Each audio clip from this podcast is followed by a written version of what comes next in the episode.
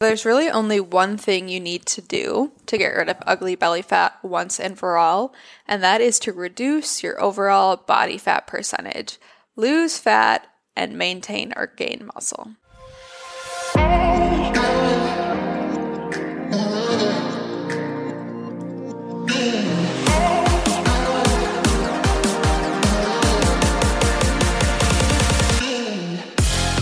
Hello, my friends, and welcome to the Fit to Lead podcast.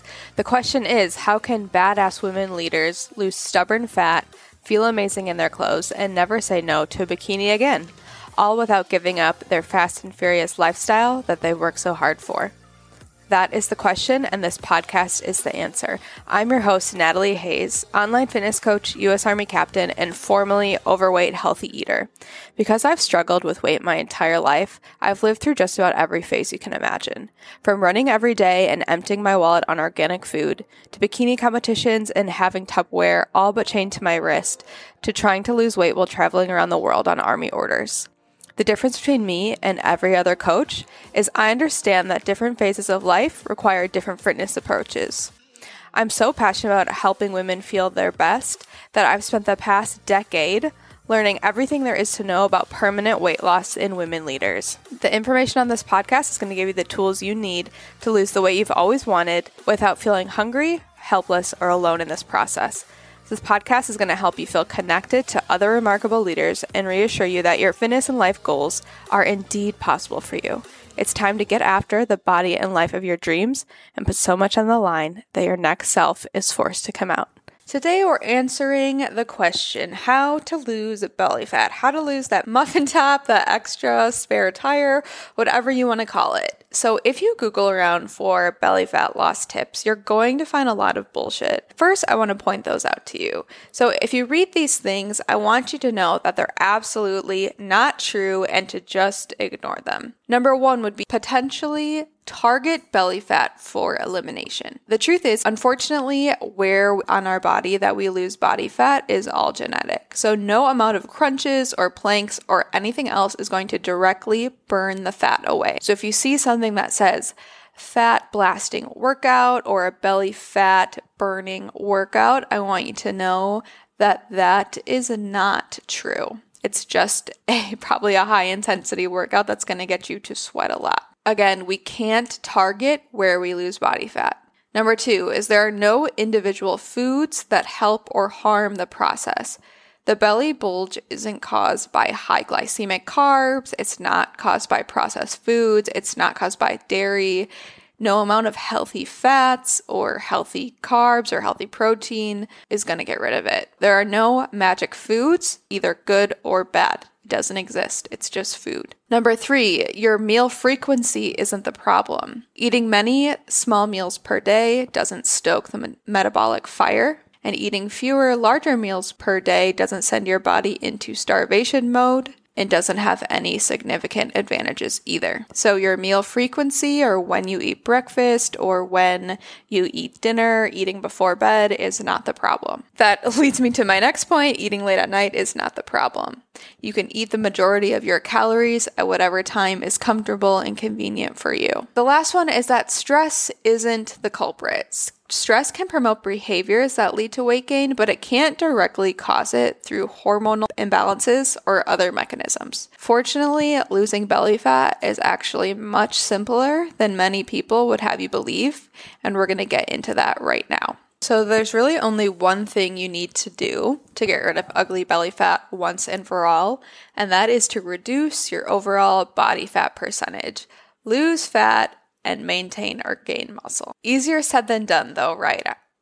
I'm sure. I'm sure a lot of you have maybe tried to lower your overall body fat percentage before and maybe had some success, maybe gained it back, or maybe didn't have success um, at all. So, we are going to go through step by step how to do this in the right way so that A, you're losing body fat at a healthy rate, you don't gain your body fat back and you are holding on or gaining muscle to give you those chiseled abs, to give you that toned and sculpted look that you're looking for.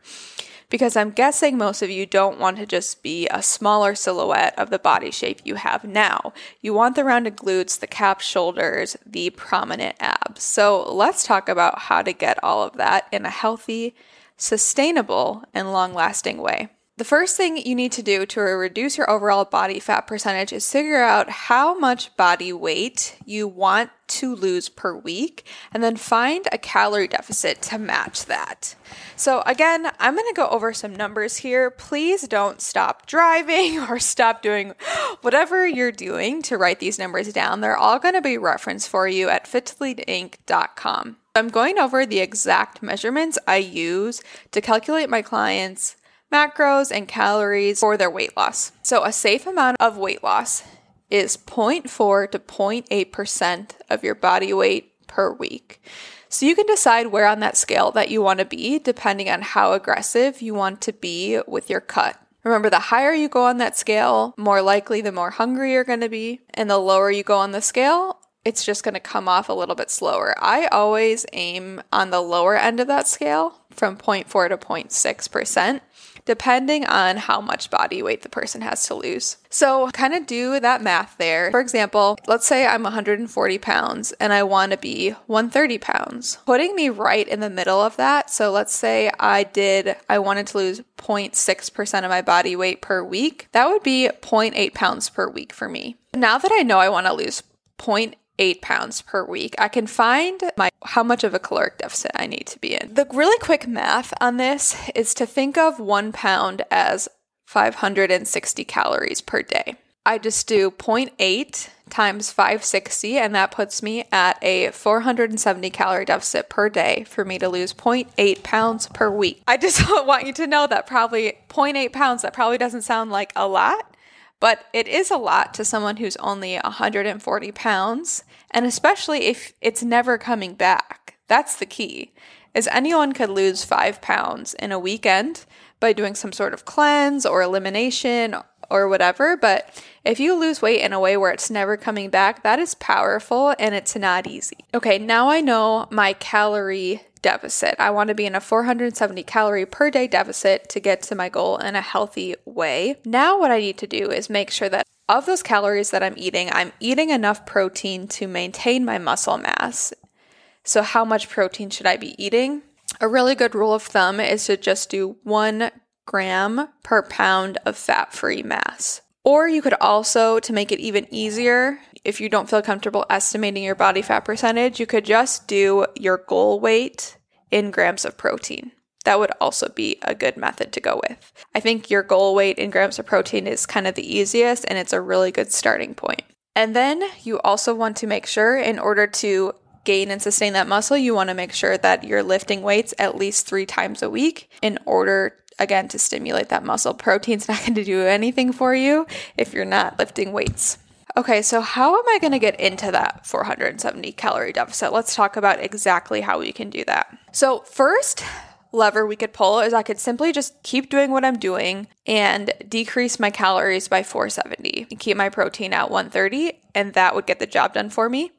That's probably what I would recommend for most people because this next method is a little bit more advanced and it requires you to be really in tune with your body. So, if you're a beginner, I would just start with decreasing your calories and kind of keeping everything else the same. Don't add in any extra cardio, just decrease your calories, lift your weights, and see how progress goes. And then you can pull these other levels as things get more difficult as we go. Another option you do have if, if you're in tune with your body is to you could decrease your calories by a smaller amount, so let's say 270, and then you could do 200 calories of cardio per day on top of whatever you are already doing. So let's say you normally walk 10k steps, so that 200 calories would have to be on top of your 10k steps per day. Now, it's just important to be really consistent with the calories coming from cardio. Probably do the same type of cardio each time and track it the exact same way so you can see if that's working or if it's not working.